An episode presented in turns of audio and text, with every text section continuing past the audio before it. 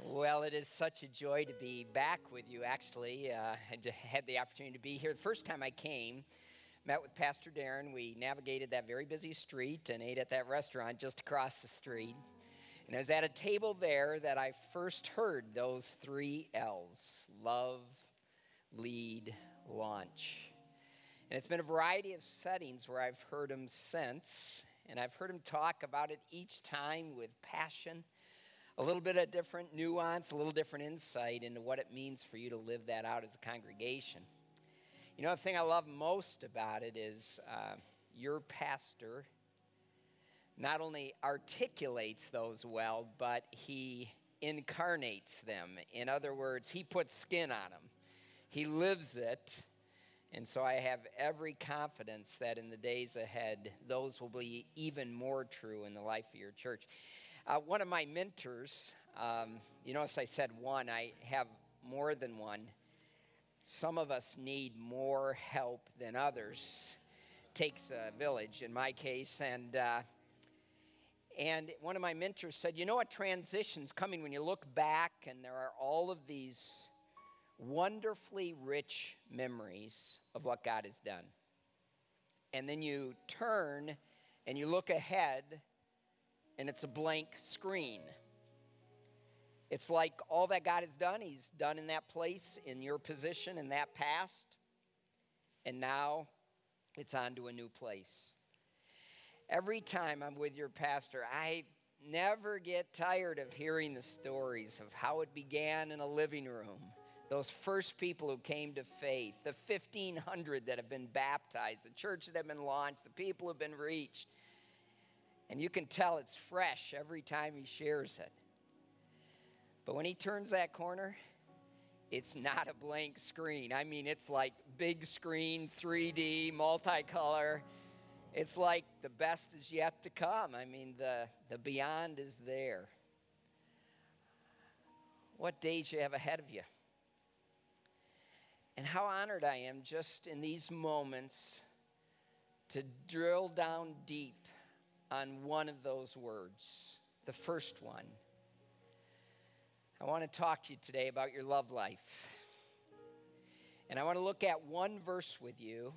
And if you have your Bibles, I'd love for you to turn with me to that verse because it's in Romans chapter 12. Now, here's a conviction I have about Bible study and about presenting God's Word. The smaller your text, that you're talking from, the verse you're talking from, the more important the context so that you don't pull it out of context. And if I'm going to talk to you about one verse and one verse only, it's a short verse, it's critically important that we understand what's going on around it when we get this revelation of truth. The book of Romans was written by the Apostle Paul. He wanted people to have a letter that explained the Christian faith from beginning to end. The first 11 chapters are deep, they're what God does for us, the difference He makes in our lives. And then he makes a turn in chapter 12 from those 11 chapters of strong theology. He says, In response to all of this God has done for you, here's how you live it out. In the next five chapters, 12 through 16, he's just creating the map of how we live this life that he's provided for us. In the first two verses of Romans chapter 12, some of the most familiar verses in all of Scripture, he talks about our lives can be so transformed and filled by Jesus Christ that we're no longer controlled by the patterns of this world we have a different set of priorities, we have different perspectives that guide us. And this individual transformation, he said, then moves us in verses 3 to 8. He talks about being in a family, being in a body. And each of us is an indispensable part of that body, and each of us has unique gifts and contributions to make. We are interdependent with one another. We need each other. And then he says this transforming work individually and this body he's placed us in collectively has now positioned us for our love life. And that love is to be lived out first within this family of God that He's created. Brothers and sisters in Christ, we're to love each other deeply. But as if that's not challenging enough, have you discovered it's easier to love God than love people, even in the church people? But he says, beyond the family, a love that reaches to those less familiar to you and less like you. This is a love that is not bounded by sameness. And then, if he hasn't stretched us enough, by the time he gets to the, the tail end of Romans 12, he says, and this love needs to even extend to people who've wounded you, enemies. So, within that scope of what God does, and every part of it's important. You know, there are some people who get caught up in that transformation. I love the transformation, but essentially their relationship with God is individual and it's vertical. And God says, you know, if you say you love me, but you don't love your brothers and sisters, the truth's not in you. Ouch. But have you ever tried this kind of loving without this kind of change and power in your life? You ever tried to do that in your own strength? I mean, you need a love in you that's not your own, that overflows, that reaches. Within that movement, the ripples of God's amazing unfolding redemptive plan in our lives individually, one verse, verse 13. This love life means we're going to have to share. Share with God's people who are in need. I have two precious granddaughters. I happen to think they're the most special grandchildren in all the world, but I bet there's other grandparents here. I don't want to get into a fight about this, and I don't want to get into pictures for the rest of the time we have together.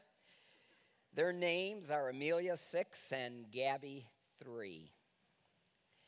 They have introduced more pink to my life.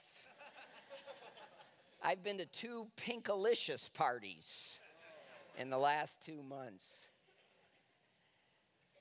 I never thought as a grown man I'd be playing with Barbies. It seems like they have a hundred of them. Why is it that they must play with the same one at the same time. And those precious people turn into something scary. Sharing. We're not born to do it, it's not natural to do it, it's supernatural. Share with God's people who are in need. Now, this is, let's make no mistake, mistake about it, this is a financial challenge. You could literally translate this share out of your resources with them. But let me tell you how it's really different in the family of God. In the family of God, it is true that sharing means generosity.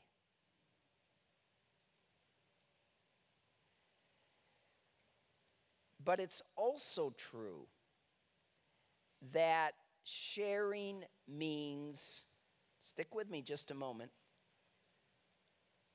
proximity.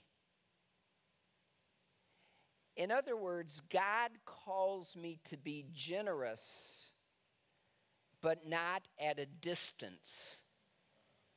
We are a church not a foundation that writes checks to people who are unknown. We are a body that, as we get to know the true needs of others and what will really help and what may hinder, then out of that relationship of proximity, there's the opportunity for true generosity. Sharing with God's people who are in need. Now, I really do believe this. I'm not saying this for PR or any other reason. I do not know of a church, and I've been to a lot of churches in the role that I serve. I do not know of a church more generous than Heartland. I do not know of one. Whether that's globally, the amazing things you've done for your community. You actually give away people to plant new churches. You give money to those people you give away to plant new churches. This is a generosity mentality, not a scarcity mentality. This is a heart that recognizes giving is not losing, but giving is blessing and positioning for greater blessing. It is financial, but it's also something else because the word share here means koinonia, is the word koinonia, which means common. It's the word we get fellowship from. It's an action, but it's an identification with others. In another place, Paul reminds us how much we have in common because of Jesus Christ. He says, even though some may be Jew and some may be Greek, different ethnicities, we are in Christ even though some of us are male and some of us are female, we are in Christ. Even though some of us are slave and some of us are free, there's different economic stratas. What ultimately defines us, not that our differences aren't to be recognized and celebrated, but what ultimately defines us is what we have in common in Christ. Christ is the ultimate affinity factor.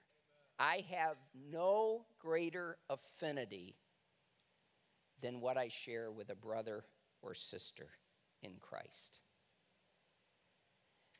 Because no other common ground competes with the commonness of Christ, the unity of Christ. Now,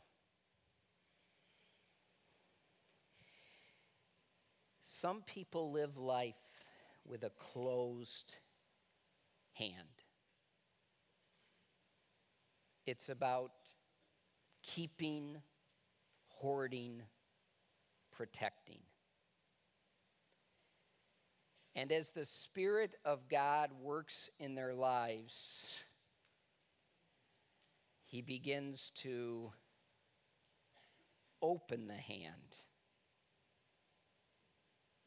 about sharing, about blessing, about reaching.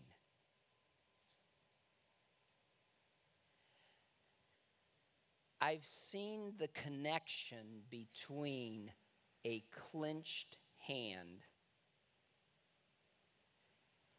and a clenched heart. A closed hand and a closed heart. This is a symptom of that. I've also come to believe that when God wants to open our heart, He often begins with our hand. Because you know these words of Jesus where your treasure is, that's where your, your heart is also. Now, this love for each other is essential. They'll know we are Christians by our love. But here the verse takes a bit of a turn. It says, This love, it's deep, but it's also wide. Love reaching. Practice hospitality, which literally means pursue the love of strangers. That interesting? Uh, let me break that down. Two words practice hospitality. Practice, first of all. We might think practice like practice means perfect.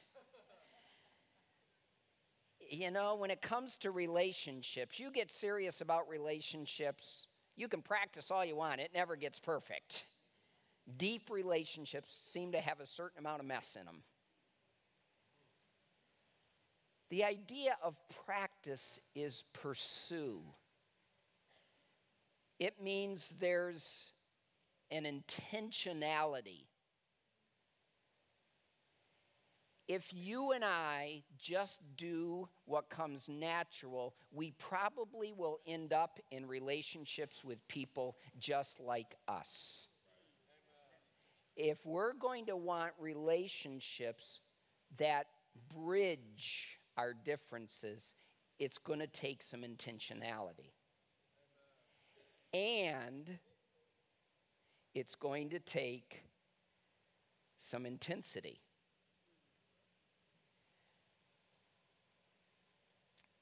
Have you noticed that God doesn't seem particularly committed to our comfort zones?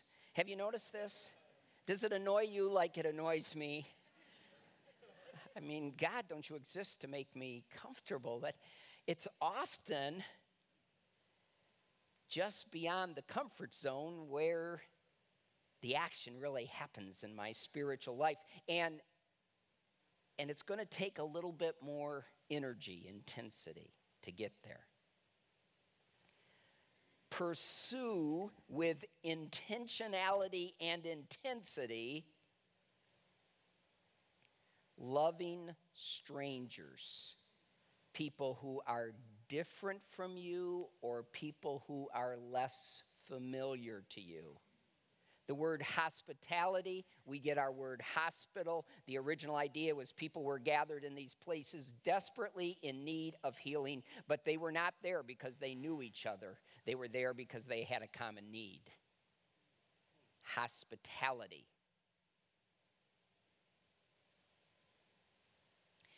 Now, I'd love to be able to say to you, Heartland family, that hospitality is something you kind of ought to think about, or it's a good option to consider. The problem is, biblically, hospitality is non optional. Hebrews 13, 2. Don't neglect hospitality. 1 Peter 4, 9 don't offer it begrudgingly. 1 Timothy 3 2, Titus 1 8. If you're going to be a spiritual leader, you must pursue the love of strangers. You should not be a spiritual leader if all of your relationships are only with people like you.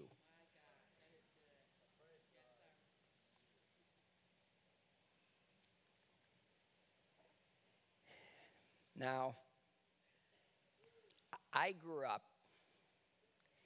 in a very mono ethnic setting. Your pastor was blessed to grow up in a cross cultural setting.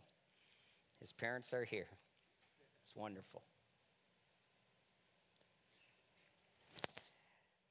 When I was a senior at Indiana Wesleyan University back in the dark ages, when I was there, it was known as Marion College a speaker, Laurel Buckingham, came to campus and he gave this challenge to us young ministry students pray that God would call you to a community where you could spend a lifetime. Two things unique that struck me about that. One is the idea of being called to a community rather than being called to a church. The other was the idea of a lifetime when our average pastor spent three to five years in a place. So this 21 year old kid prayed that with all his heart and believed I was called to Kentwood, Michigan, a suburb of Grand Rapids. And I thought I was called there for a lifetime. And in my mind, a good biblical number was 40 years. So I'm called to be there at least 40 years. Moved to that community in 1979. Easy to be called to the community because there was no church there. So, planting a church. When I went to that community, it was 98% Anglo. 80% of that 98% were Dutch. Quite proud of it, actually. Bumper stickers, you ain't Dutch, you ain't much. And some of them, it wasn't a joke. They believed it. I was quite comfortable there. Over the years, our church grew wonderfully. Over the years, we were privileged to plant 10 other congregations. You're well ahead of us on pace. Uh, over the years, the community changed, but the congregation did not. Oh, this happens often. Today, there are 70 nationalities on the birth certificates of children in the local public schools. 40% of that community is wonderfully diverse ethnic minority. Now, I'd love to be able to tell you I saw it. But sameness is blinding. Because it wasn't familiar, it wasn't noticed. In 2005, God cornered me. You ever had that happen? And said, Wayne, all the time you talk about this community you were called to, but the truth is you are now jumping over your community to reach people who drive in on the expressway next to you. And you say, We're going to permeate this community with the good news of Jesus Christ. He says, Wayne, do you mean all the community, like 100% of it, or do you mean the 60% that looks and thinks and acts like you? Because if that's what you mean, at least have the integrity to stand before your church and say, by God's grace, we're going to permeate 60% of this community with good news of Jesus Christ, and the other 40% can.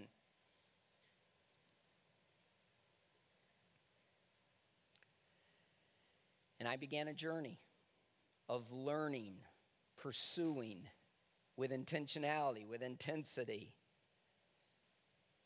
loving others. It was fueled by a new understanding of the Great Commission, which says we are to go and to make disciples of all nations. Ta ethne, it's the word we get ethnic from. We are to go and make disciples of all ethnicities, all people groups. And as I interacted with that verse, at first I thought it was all about evangelism, who it is to be reached. But I also came to understand it's about discipleship. Make disciples. And I became convinced that there were certain dimensions of my spiritual life as a disciple of Jesus Christ that would never develop if the only people I was around were like me. Sameness stifles.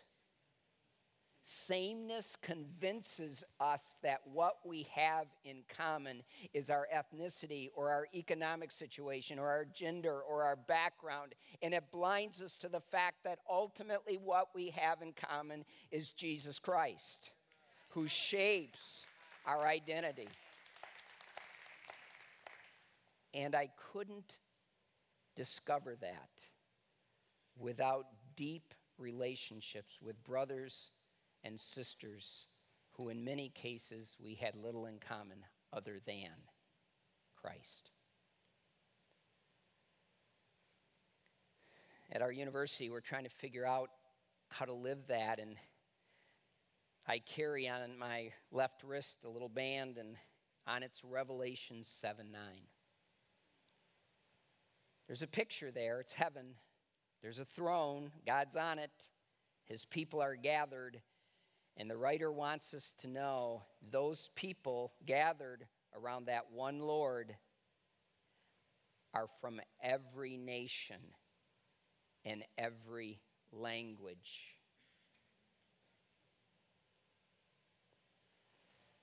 Heartland Church, the nations of the world have come to you.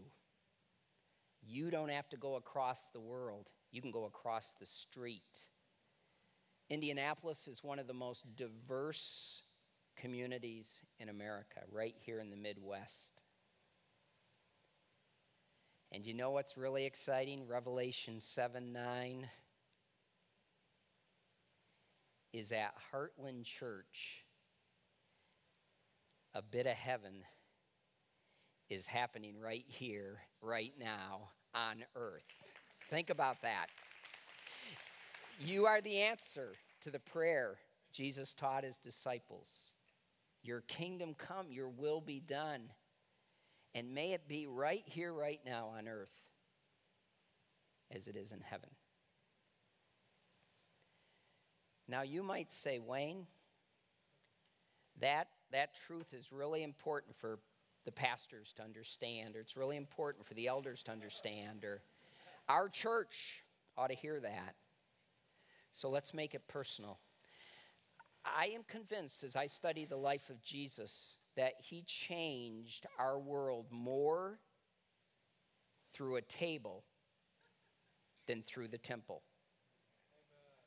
Stay with me just a moment because religious people in Jesus' day used the table to exclude people. The only people who could be at the table were people like them that met their standards. And along comes Jesus, and he does not use the table to exclude people, he uses the table to include people. And the religious people couldn't get it. They would say to his disciples, Why does your master eat with tax collectors and sinners? a woman would come and pour out her perfume and wash his feet with her hair, and they'd say, if he was a prophet, if he was really a prophet, he wouldn't let a woman get that close to the table. She's not like us. And Jesus says, Welcome. Take a seat at the table. So here's my question Who's at your table?